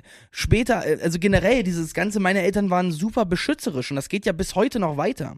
Äh, ob das anfangs, jetzt heute mache ich einen Podcast, früher hatte ich einen YouTube-Kanal und meine Eltern haben halt mir es verboten, weiter YouTube-Videos zu machen, weil sie Angst haben, dass ich mir damit meine Zukunft versaue. Jetzt stell dir mal vor, ich hätte das weitergemacht und vielleicht wirklich damit Erfolg irgendwann gehabt. Naja, So, aber das sind ja schon kleine Bremsen und wenn dir deine Eltern, wenn du wirklich, ich sag mal, hörig bist, wenn du von deinen Eltern eh verprügelt wirst, ist es dir auch scheißegal, ob du Scheiße baust, weil du wirst ja so oder so verprügelt. ja eben, genau. Das Oder, zeigt das ganz gut. Äh, warum solltest du auf deinen Bruder hören, wenn der dich verprügelt? So, du guckst, du siehst zu ihm auf, siehst dann deine Freunde, diese Freunde stellen sich einfach vor deinen Bruder und machen den fertig, nur mit Worten, nicht mal mit Taten. Und dann siehst du so, Alter, mein Bruder, mein großer Bruder, zu dem ich aufgesehen habe, ist jämmerlich. Ist auch nur ein Mensch. Das Äh, ist der Moment. Ja, das ist ein sehr schöner Satz. Das ist ein sehr schöner Satz. Das ist auch nur ein Mensch. Ja. Äh, Wir alle haben unsere Macken und wir alle müssen unsere Grenzen austesten und ich finde, das bringt dieser Film so gut rüber. Das ist auch, by the way, das ist wieder äh, jetzt komplett, aber weil es Mino, das ist auch nur ein Menschthema, ne? Das ist ja so wie, wenn du äh, irgendeine, irgendein Mädchen daten möchtest, so, und äh, du findest sie total toll und du stellst sie komplett auf den Podest. Du denkst, ey, das ist, das ist perfekt, so in dem Sinne, weißt du? Und irgendwann realisierst du, ey, das ist, das ist ein Mensch. Das ist, äh, die hat Fehler alles, also das, nur im Vergleich, weil mir das gerade so einfällt. Das ist immer dieses Podest, wo man irgendwen draufhebt. Selbst wenn er dich verprügelt in dem Fall, aber der ist halt der, der ist halt der große Bruder. Man so. blickt halt drauf. Ja, genau. Wenn ich, wenn man schon das anschneidet, dann sagt man ja immer wieder gerne, ja, diese Promis und das alles sind kein gutes Vorbild und die nehmen doch alle Drogen und hier und da. Und ich denke mir so, ja, aber wenn du dein, dein Geld damit verdienst, in der Öffentlichkeit zu stehen und du quasi keinen Feierabend haben kannst, weil du immer in der Öffentlichkeit stehst, weil du eine Person des öffentlichen Lebens geworden bist, wie ein Sido, der nicht mal seine Zeitung reinholen kann, ohne von Bild äh, Paparazzis belästigt zu werden und dann halt ausfallend wird, kann ich verstehen, dass das halt auch immer wieder schlechtes Licht da ist. Und dann zerreißen wir uns das Maul über diese Menschen, zu denen wir eigentlich aufblicken, die dann mal einfach ein Funk Menschlichkeit durchblitzen lassen. Und dafür verurteilen wir sie. Das finde ich sehr verwerflich. Wobei ich äh, da gerade sagen muss, beim Beispiel Sido, Sido wirkt sehr menschlich. Sehr menschlich. In allem, was er tut. So aber ich weiß, was klingt, du Ich will es meinst. ja nicht, ich will's ja nicht wieder sagen, aber in dem Moment, als ich ihn treffen durfte, hat er das auch sehr auf mich ausgewirkt. Sehr menschlich. Das, das, macht's, das macht ihn auch so sympathisch. mhm. Schon wieder Themawechsel stark. Ja, das ist doch normal. Das muss, das gehört doch dazu. Das stimmt, das stimmt. Reden wir mal über die Cringe-Szene. Oh, Ja, Mann. Du Wir- meinst, wir wo, du meinst, wo du mir deine Blu-ray-Sammlung gezeigt ja, wir hast? kommen, wir kommen nicht drum rum. Wir müssen, wir- also wir, wir beide müssen uns eingestehen, wir haben wirklich weggeguckt, weil Das es war, weil es schon irgendwie an Pin Kinderpornografie ein bisschen erinnert hat. Man, also hat, man hat natürlich nicht wirklich was gesehen, aber nein, allein, aber trotzdem. allein der Satz von ihr äh, zieh mich aus. Oh mein Gott. Der Junge ist 13. Ja, genau. und sie aber, ist selber aber, 16, 17. Ja, ja. Alter. aber, äh, aber dann der Moment, ne? Also dieses, dieses fünf Minuten, äh, Five Minutes in Heaven mäßig, sie sperren sich, äh, sie sperren da zwei in den Schrank ein, hat man ja schon in vielen Teenie-Filmen gesehen. Ja. Und meistens geht's da ja über, auch über so einen Kuss hin, hinaus. In dem Fall ging's aber halt mal darüber hinaus. Und dann kommt er raus zu seinen Freunden. Und wie Jungs halt sind. Und wie Jungs halt sind, feiern sie ihn zu Tode. Und dieses Gefühl, das, da, da, da, meine, eine ganz persönliche Geschichte. Als ich dann endlich mal so weit war. Vorgestern? Nein. Arschloch. Als es bei mir dann irgendwann mal so weit war, dass ich auch diesen Schritt machen durfte, habe ich auch erstmal meinen besten Freund angerufen und wir haben darauf, wir sind dann in die Stadt gefahren und haben Bier darauf getrunken, Alter. Ohne Witz. Wir waren wie alt war- 17. Wie alt- 17, okay. Nein, ich war 17. Steven ist an dem Tag, exakt an dem Tag 16 geworden. Ja, perfekt, Wir hatten zwei legal. Dinge zu feiern, Ja, es Alter. war- es ja, war so geil. Dann sind wir in die Luke, haben uns zwei Astra da reingekloppt in den Kopf mit 16 und 17 in der Luke, Alter, in der Stadt. Voll mit- trunken nach mit- Hause, dann nach zwei Bier. Nee, aber dann so angetrunken durch die Stadt halt gewandert, ne? Mit, mit, nach, einem- mit einem Wegebier noch dabei und, Alter, das, das, ich kann das total fühlen, wenn du dann endlich mal diesen, das ist ja wirklich für uns Jungs wie so ein, War vor allem, man, wie so ein Orden, den man sich an, ans Revers steckt, man, Alter. man, ich, ich will nur kurz erwähnen, aber offensichtlich war in dieser Szene jetzt nicht der Punkt überschritten, sondern nur, wie sage ich es am besten? Er hat sich eine geklärt, Punkt. Ja, aber die haben ja nicht Nein. den gemacht, sondern eher so mal gefühlt, sage ah, ich mal schön, nett. Schön umschrieben, schön Ja, umschrieben. es ist schwer. Schwer ohne geclaimed zu Ja, werden, wa? richtig. ja gut, wir sind ein expliziter Podcast, wir können darüber reden, aber man muss das ja auch nicht so, äh, so aussprechen, weil es halt am Ende, es ist ein Jungdarsteller. Eben, das ist es, halt. die, er er spielt eine Rolle eines 13-Jährigen, aber sind wir realistisch? Auch wenn wir natürlich so dieses Teenie-Mütter und äh, Sex schon mit 13, ist das denn überhaupt äh, moralisch haltbar? Wir leben in einer Welt, in der wir, in der du jegliche Information in deiner Hosentasche hast. Früher war das verpönt. Und das ist immer noch verpönt in Amerika. Du darfst in Amerika immer noch nicht Fuck sagen in einem Film. Äh, im, im Fernsehen, ne? Ähm, außer der Sender heißt Fox. Aber äh, du, du, und, und sobald etwas pornografisch ist, kriegt das Ding mindestens ein R-Rated. Also, dann, die müssen, da muss nur so ein, ein bisschen nackte Haut zu sehen sein. Das ist heutzutage ein bisschen besser, aber du hast ein fucking Handy. Und ja, ich bin 18 Jahre alt, ist schnell angetippt, Mann. Digga, wenn du 13 bist, hast du doch die Hälfte, de, de, kennst du die Hälfte der Pornoseiten im Internet schon auswendig. Vor allem mit dem Fuck fällt mir, mir, fällt- mir fallen immer so komische Sachen ein. Aber da fällt mir direkt ein, wie Eminem bei TV Total Ja, war. ich hab's Und er was? gestern bei Instagram gesehen, Mann. Also, what? I can say it? Fuck, fuck, fuck, fuck, fuck. Dicks flying! Nee, Ja, äh, Dicks raining! It's raining dicks. Ja, it's raining Dicks, genau. Das ist so geil. Aber äh, vor allem, weil, das muss man sich mal vorstellen, ne? Dass da halt ein, ein amerikanischer Rapper, der dafür bekannt ist, in, ins Deutsch, in so ein deutsches Interview geht mit, wie ich darf das sagen. Richtig. Und dann erstmal ausnutzen. Und dann Corona-mäßig hat er doch da auch erst mit einer Maske gesessen. Alter, der war unsere Zeit voraus. 15 Jahre voraus. Darf ich mal anmerken, dass in Zeiten von Corona ich diese ganzen Szenen, wie der da über den Skatepark geht und überall Handshakes und so verteilt, einfach total weird finde. hab das so gefühlt. Dieses, du kommst in den Skatepark und du grüßt erstmal Leute, die du auch nicht kennst, einfach nur so, ey, was geht ab, ich alles das, nett. Digga, ich hab das auch total Geil. gefühlt. Ich weiß doch, wie es damals war. So geil. Ich, ich kam das erste Mal mit dir auf dem Skatepark so und die Leute sind so nett.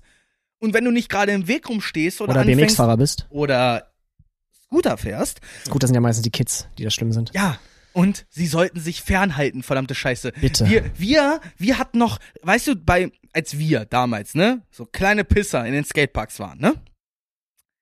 Da wurden, hatten wir halt mega Respekt, so, wir waren Sechsklässler, Alter, Zehnklässler, oh mein Gott, scheiße. Oh, nein, du darfst in deiner Gegenwart nicht sprechen. Die so. Diskussion. Alter, und dann gibt's da Kids, und die, die blicken das nicht. Du stehst da, ne, wartest, als du losfahren kannst. Das sieht jeder in dem fucking Radius von 50 Metern. Außer du hast einen Roller in der Hand, dann siehst du nichts. Dann nein, wenn du einen Roller in der Hand hast das ist sowieso. Hätten da nicht zwei Väter an der Seite gestanden. kurze, kurze Geschichte aus dem Nähkästchen. Wir waren letztens auf dem Skatepark. Geschichten aus dem Paulanergarten. Boah, Geschichten aus dem Paulanergarten, genau. Wir waren letztens auf dem Skatepark, beziehungsweise hat Niklas mich gefragt, ey yo, äh, hier, ich gehe skaten und äh, da hab ich gesagt, yo, komm hier hin, Alter, ich bin mal wieder dabei. So. Einfach nur ein bisschen auf dem Skatepark chillen, einfach so ein bisschen Seele baumeln lassen. Wunderschön. Wie früher. So. Und dann sind da überall diese Kiddies. Und ich hab mir gedacht, Alter, wenn da nicht die beiden Väter stehen würden, ne? Ich hätte die Hälfte der Kinder, jedes Kind, was dir durch die Bahn gefahren wäre, hätte ich danach vom Roller getreten, Alter. Ohne Mühe. Weißt du, und dann verstehe ich so, wir sind damals so auf diese, auf Skatepark-Spielplätze und wenn da größere Kinder waren, haben wir gekuscht, so. Weil wir waren in A, äh, meistens in der Unterzahl, B waren wir jünger und schwächer. Ich, ich vermisse die Zeiten, in denen man sich einfach mal geprügelt hat, so ge äh, gefühlt, beziehungsweise in denen man davor Respekt hatte und nicht sofort einer die Kamera rausholen kann, aufnehmen kann oder am Ende noch Papi im dahinter steht, so. Was, was, was? Was? Aber äh, da fällt mir auch noch ein, da kann ich auch noch eine kleine Story erzählen. Und zwar war ich Samstag ja wieder skate, ne? Da habe ich auch dieses, äh, dieses Instagram-Video gemacht. Und ähm, by the way. Danke dir. Und äh, da waren wieder die ganzen Kinder, ne? Es waren nicht so viele, aber es waren wieder so ein paar. Und äh, die haben den schlimmsten Satz gehört, den ich jemals in einem Skatepark gehört habe. Und du musst mir jetzt sagen, ob du dir vorstellen kannst, ob es einen schlimmeren gibt. Und ich sag dir schon mal vorher, ich würde, mir würde eine einfallen, eine Steigerung. Okay. Und zwar haben die gesagt, also das waren sieben Scooter-Kids oder so, Ja. lass mal im Skatepark Fang spielen mit Scootern. Kannst du dir was Schlimmeres vorstellen? Wow. Als wir den Satz gehört haben, war vorbei. Alter. Im, im Spä, äh, Spä, weißt du, was ich drauf geantwortet hätte? Und ich fang an.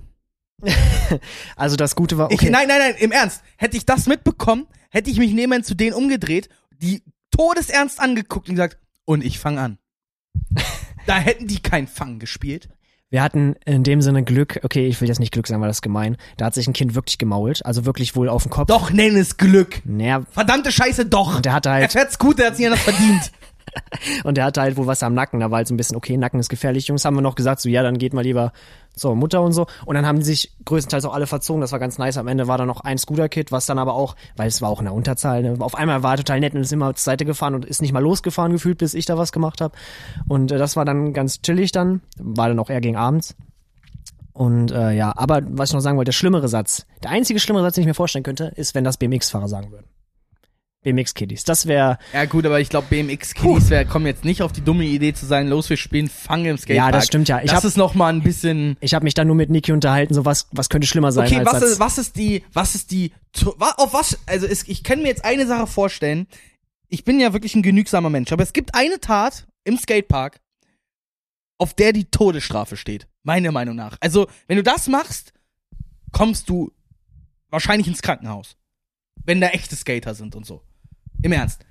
Indem du dich mitten in den Weg pflanzt. Und ich meine nicht mit im Weg stehst und dann sagen sie dir, ey, geh mal, wir wollen, ne? Nein, nein. Dass du dich da A hinsetzt oder noch viel besser wirklich unbeteiligt genau in den Weg stellst und dich dann mit irgendwem unterhältst oder so. Und nicht mal einen Meter zur Seite gehst. Ich weiß noch nicht, warum es Leute gibt, die sich auf diese Curbs setzen oder auf die Rams. Ah, doch, die das Rails, kann, doch, doch kann ich verstehen, wenn er eine fucking Kamera in der Hand hat.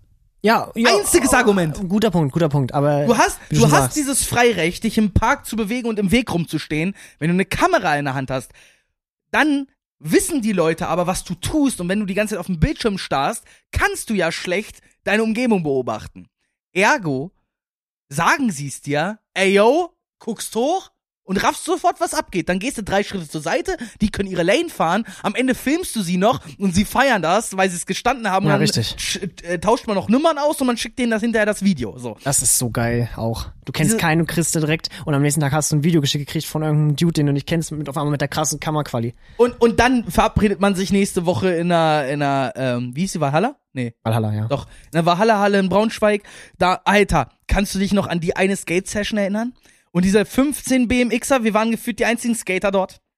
Ah, erinnere mich nicht dran. Und diese dreckigen BMXer, Alter. Also, ich bin ja wirklich kein Rassist, ne?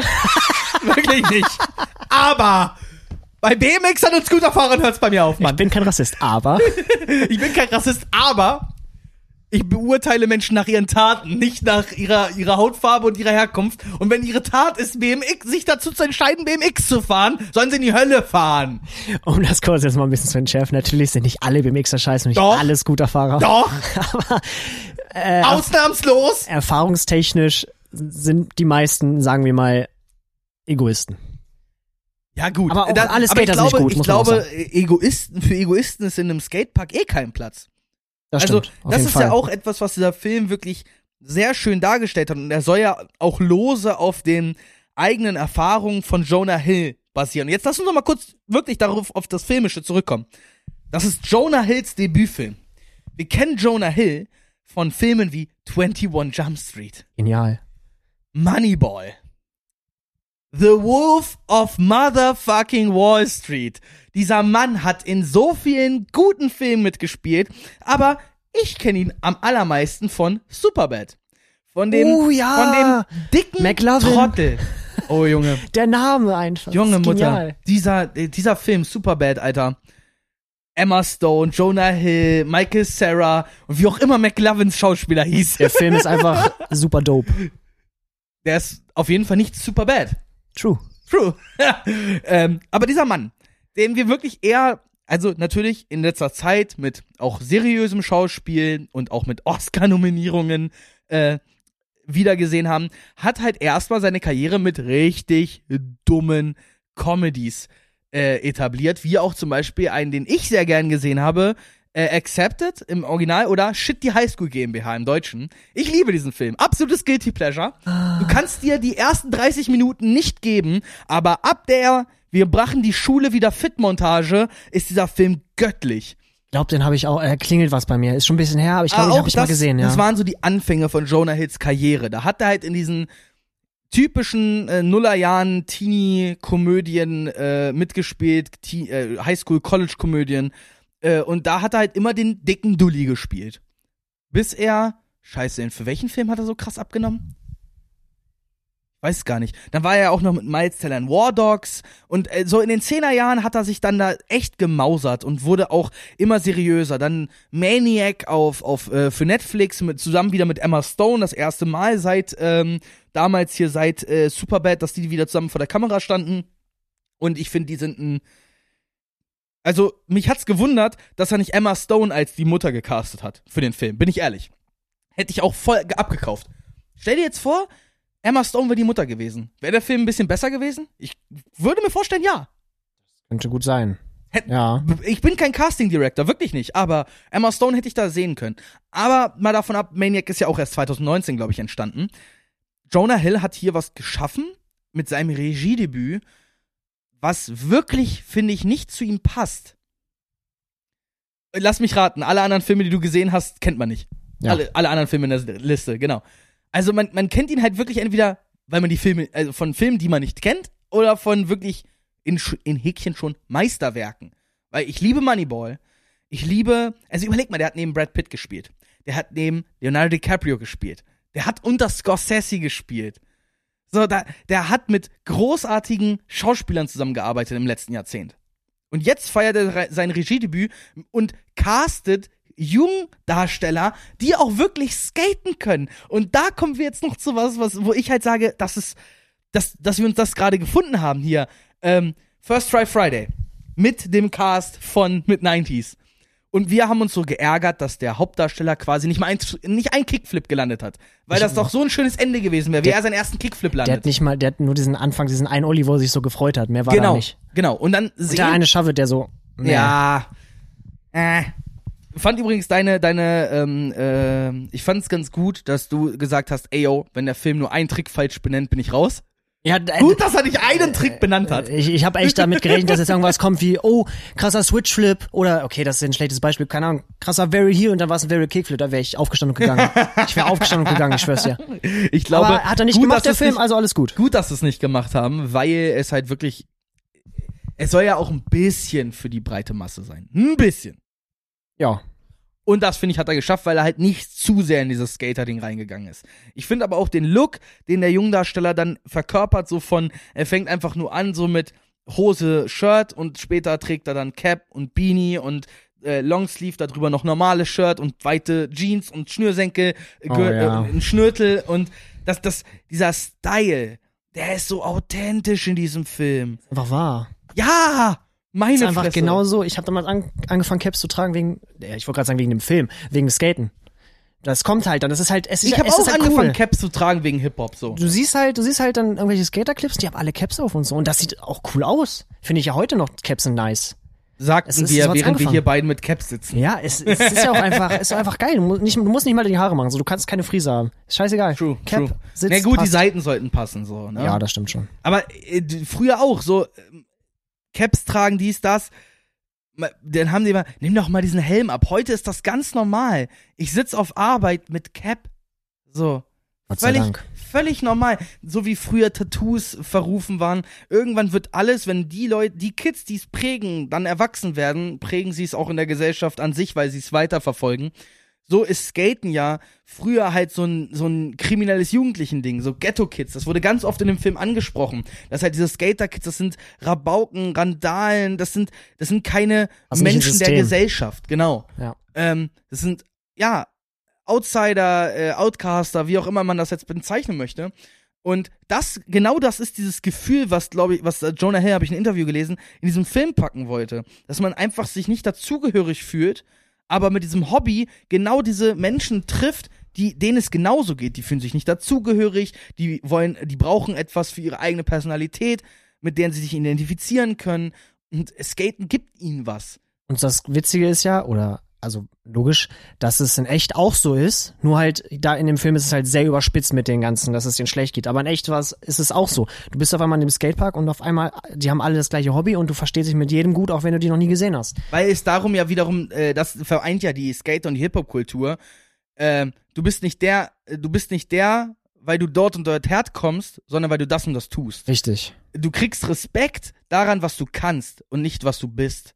Ja. Und das ist, ich finde, das sollte in dieser Welt viel mehr gelten, weil wir leben in einer Welt, in der man ich, in Häkchen diskriminiert wird, weil man keinen Hochschulabschluss hat. Ja, ja, weiß, was du meinst. Und also ich sag mal, auf dem Arbeitsmarkt deswegen diskriminiert wird. Hm, ja, ja. weil alle wollen nur Bachelor hier, Bachelor da, Bachelor das. Da steht zwar immer oder vergleichbar, aber sie kriegst trotzdem keine Antwort auf dem Arbeitsmarkt. Ich kann es ganz genau nachvollziehen, weil ich bin Meister und Techniker äh, und krieg keine Antwort, wenn ich mich auf eine Stelle bewerbe, wo Hochschulabsolvent steht. So, äh, aber das das sagt ja nicht aus, was ich kann.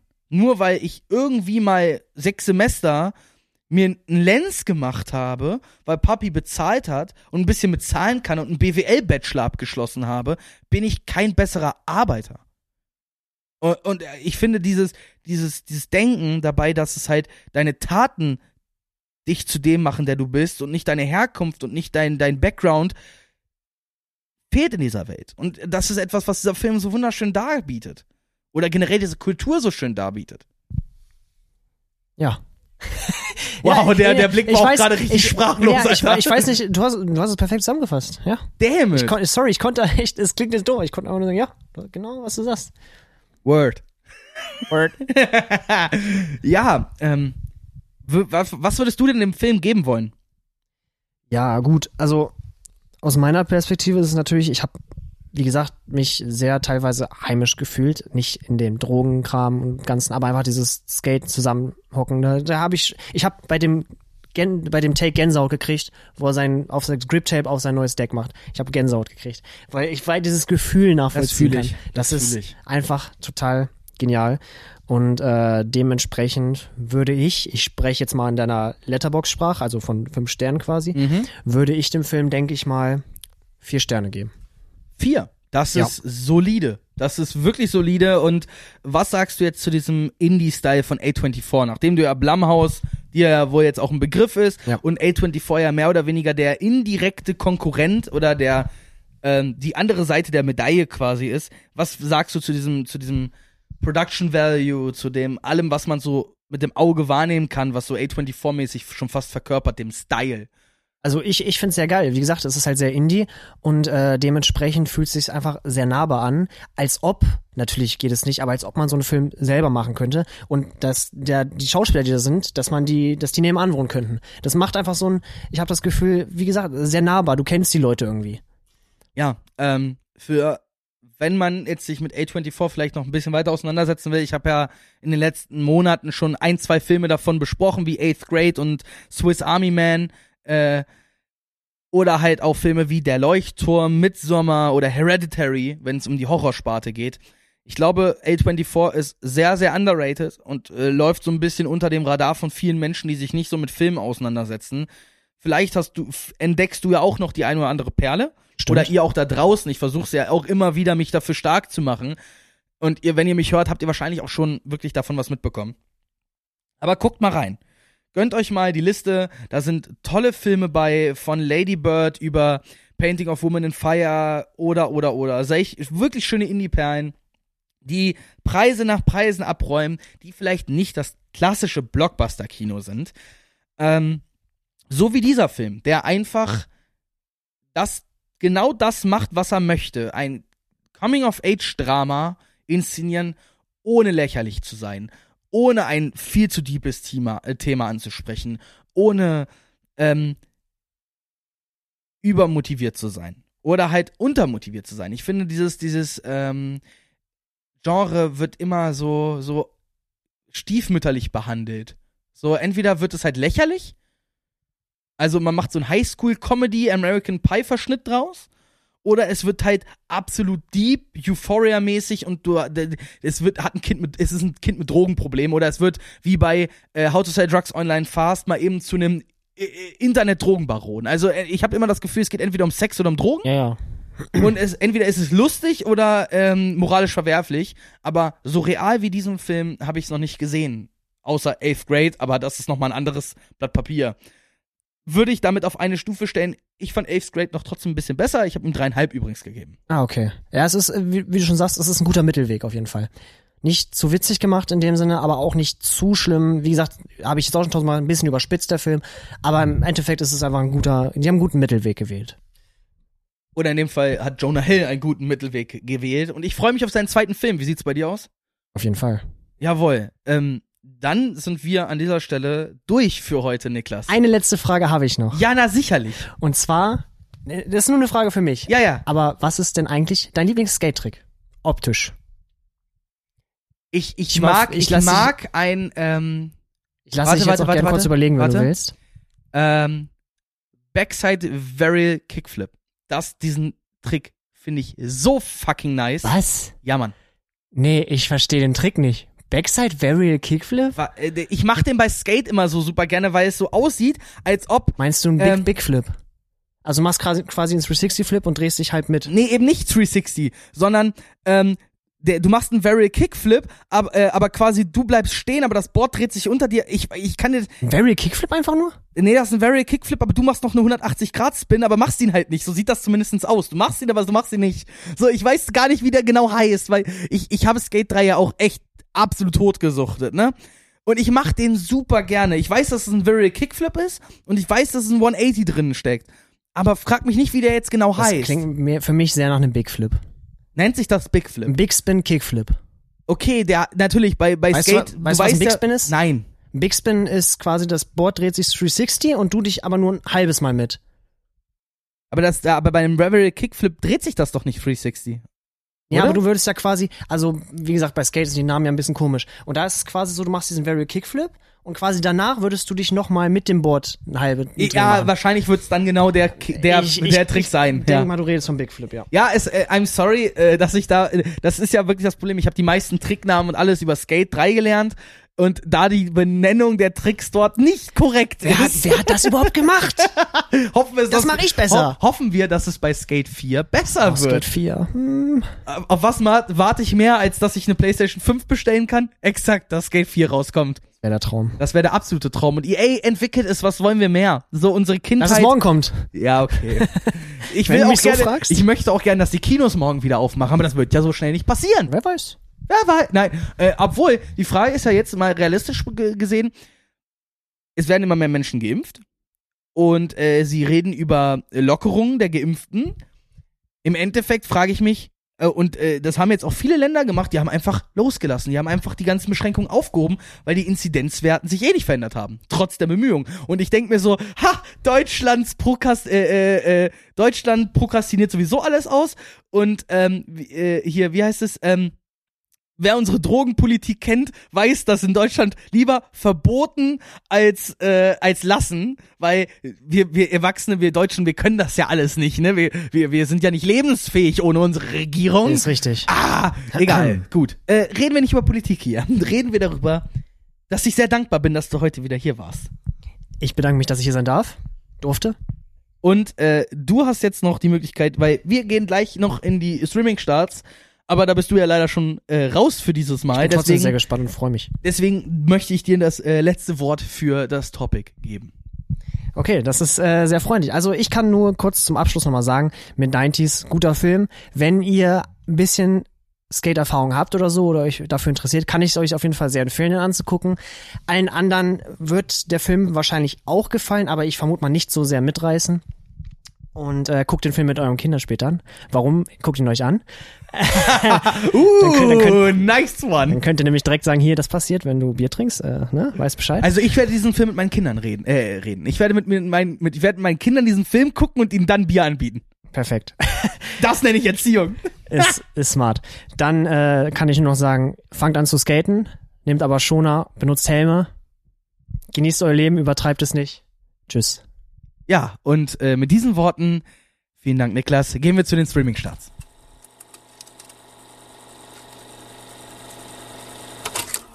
Und wie nach jedem Topic treffen wir uns mal wieder, um die Streaming-Starts des Monats zu besprechen, beziehungsweise in dem Fall des angebrochenen Monats, weil ich kann es ja nicht ne, verschweigen, es ist schon Mai. Aber das ist der Vorteil, wenn der 1. Mai ein Samstag ist. Ha! Naja gut, hat auch Nachteile mit sich, aber das, das ist von gestern. Komm. Na komm, bringen wir es jetzt einfach hinter uns und fangen wir einfach wieder mit unserer Resterampe Netflix an.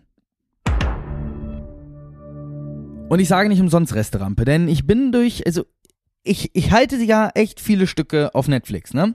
Aber deren, wir machen jetzt nur noch unseren eigenen Content-Politik, hat jetzt leider zur Folge, dass wir diesen Monat schon wieder sehr, sehr knapp bemessen sind. Denn wir haben für mich eigentlich nur zwei relevante Titel.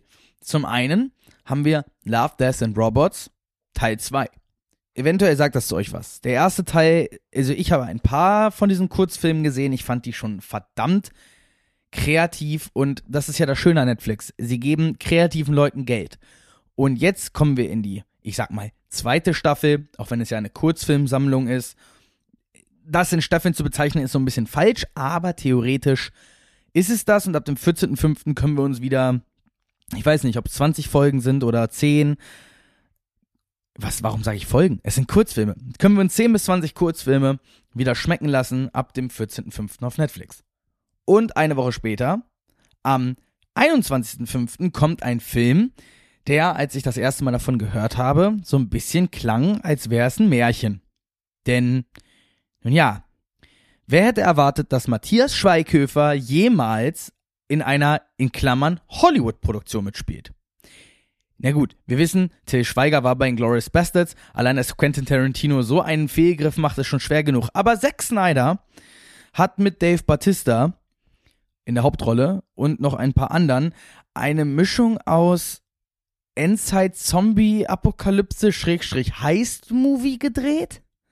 Es klingt schon so abgefahren, dass ich da reingucken muss. Ich bin ja wirklich nicht der größte Fan vom Zombie-Genre. Aber ich mag Matthias Schweighöfer, zumindest als Schauspieler. Wenn er nicht gerade wieder in einer deutschen Komödie mitspielt. Mal sehen, wie er sich auf dem Hollywood Boulevard so, ne, beweist. Und Zack Snyder, naja, auf meiner Liste steht immer noch Snyder Cut. Ich habe ihn immer noch nicht gesehen, aber das sollte sich demnächst mal ändern, weil ich habe nur noch diesen Monat Sky. Von daher. Gut. Ähm, kommen wir zu unseren Freunden von Amazon Prime. Und bei Amazon Prime sieht es ähnlich dünn aus. Außer, dass es in Deutschland am 29.05. endlich mit Lucifer weitergeht. Ich habe diese Serie schon mehrfach geguckt. Ich mag sie sehr. Ich bin vielleicht nicht der größte Fan vom Crime-Genre, aber Tom Ellis und Laura German spielen sich da aber auch was zurecht. Und ich mag dieses ganze Thema und ich mag, was Netflix aus der Serie gemacht hat. Und Gottverdammt will ich wissen, wie sie den Cliffhanger aus der ersten Hälfte aufklären. Wirklich. Ich will es ganz, ganz, ganz, ganz, ganz, ganz doll wissen. Und ich werde es wissen. Ab dem 29.05. Denn da werde ich wahrscheinlich alle sechs Folgen hintereinander reinziehen. Gut. Ansonsten gibt es ab dem 25.05. etwas aus der deutschen Kiste des guten Films. Nämlich Schuh des Manitou. Jetzt werden manche sagen, ja, ja, ja, ja, ja, deutscher Film und gut. Aber jetzt sind wir mal ehrlich. Schuh des Manitou ist A, der beste Bully-Film. B, es ist vielleicht sogar mit einer der besten deutschen Filme. Und vor allem ist es definitiv der beste deutsche Comedy-Film. Alles andere, was sich in Deutschland Comedy nennt, ist ja auch. Komm, lassen wir das einfach. Denn deutsche Comedy ist schwierig. Und deswegen habe ich auch heute einen Antitipp für euch. Also wirklich einen Rat, dass ihr diesen Film unbedingt verschmähen sollt. Dieser Film nennt sich Männerhort. Und das ist der letzte Film, den ich vorzeitig ausgemacht habe. Seitdem habe ich wieder ungefähr, ich glaube, 100 Filme geguckt. Das ist einer der miesesten Filme, die in Deutschland jemals produziert wurden. Und wer diesen Film lustig findet, Gottverdammt, was stimmt mit dir nicht? Egal. Auch wenn der Cast eventuell nach was klingen könnte und auch wenn der Trailer eventuell für einen echt stumpfen Humor spricht und das ja auch wirklich vielleicht ganz toll sein könnte. Glaubt mir, ist es nicht. 0,5 von mir bei Letterbox. Ich sag's euch, lasst es lieber sein. Und jetzt kommen wir zum, ja, es ist offiziell meinem Lieblings-Streaming-Dienst aktuell. Nämlich wir sind wieder bei Disney Plus und es ist ja nicht mal richtig Disney Plus, weil Disney Plus macht jetzt erstmal wieder ein bisschen Pause in einen Monat, weil effektiv nichts rauskommt. Na gut, fast nichts. Star Wars The Bad Batch, die ja, ja, inoffizielle Fortsetzung dieser Animations-Anthologie-Serienkomplex, Kanon, Universum, dies, das, kommt am 4.5. Ergo für mich morgen. Für euch Dienstag, also letzten Dienstag. Ihr könnt also jetzt auf Disney Plus gehen und euch ja die Abenteuer einer Klontruppengruppe angucken. Ich muss da gar nicht viel zu sagen. Ich möchte da gar nicht viel zu sagen, denn es ist Star Wars. Da ist zu viel gesagt, sowieso schon verloren. Von daher gehen wir einfach weiter. Ab dem 14.05. gibt es alle Staffeln New Girl auf Disney Plus. Ja, muss ich dazu noch was sagen? Also ich mag die Serie. Sie ist so ein bisschen in dem Niveau von Big Bang Theory, aber ich finde, das ist so ein Feel-Good-Ding. Lässt du laufen, ist nicht anspruchsvoll, funktioniert, macht Spaß und sind wir uns einig, Zoe de Chanels Augen sind wie auch immer. Kann man gucken, sollte man nicht gucken, könnte man gucken, müsste man mal geguckt haben, wie auch immer, guckt's euch an. Und auch am 14.05. haben wir eine, wie ich sage, vielleicht etwas missverstandene Comedy-Horrorperle. Ja, klingt komisch, ist auch so. Ist aus 2019, heißt Ready or Not und hat Samara Weaving in der Hauptrolle.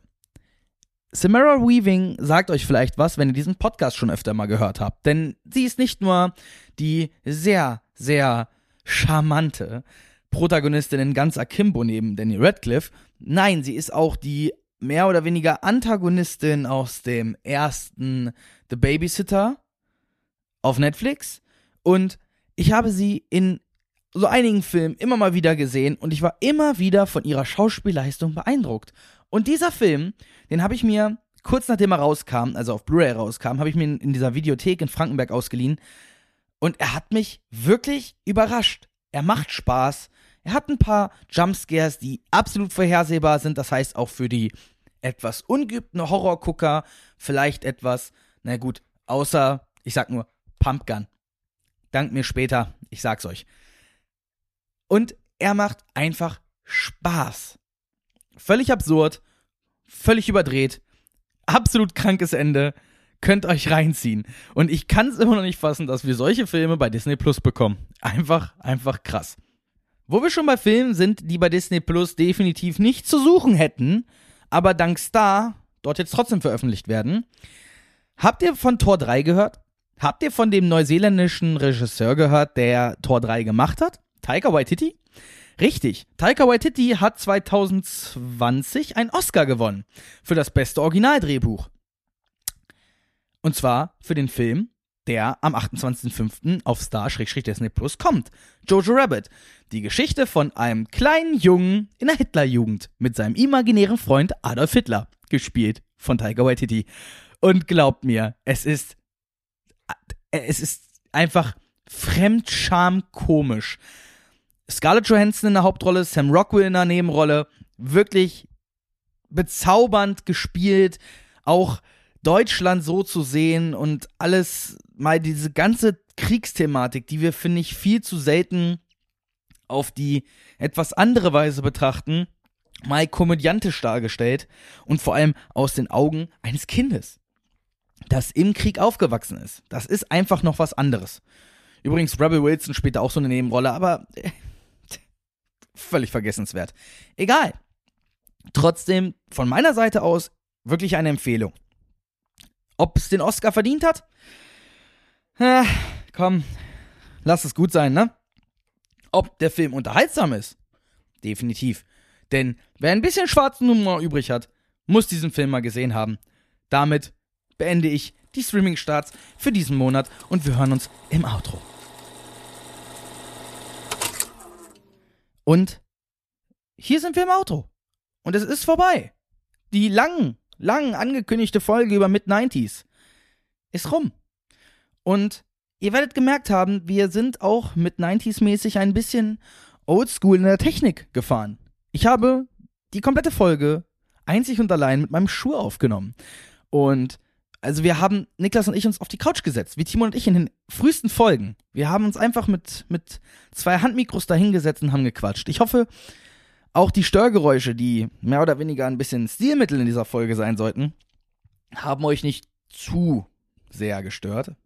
Ich freue mich mit euch, dann nächsten Monat mal wieder ein echtes, ausgearbeitetes Topic zu bearbeiten, zu erleben oder in meinem Fall euch vorzubereiten. Aber bis dahin ist es einfach mit LBC schon wieder ein Monat geschehen und ehe wir uns versehen, haben wir das Jahr quasi rum, ne? Es ist schon wieder ein halbes Jahr her, seitdem wir das mit LBC hier gestartet haben und ich freue mich sehr über jeden Einzelnen, der es hört, über jede einzelne Resonanz, über jedes einzelne Feedback und nächste Woche kommen wir aus der Prüfungspause, wie wir sie mal eben genannt haben, zurück mit einer ganz normalen Folge Randgespräche eventuell auch mal wieder live. Das weiß ich aber noch nicht. Da will ich auch nicht zu viel versprechen. Aber bis dahin, ihr wisst, liken, teilen, abonnieren und den ganzen Scheiß. Ich freue mich über jede einzelne Nachricht, die wir bekommen. Sagt mir, über welche Filme soll ich sprechen, welche Filme soll ich mir angucken und Filmklappe Action. Bis nächstes Mal bei LBC. Haut rein.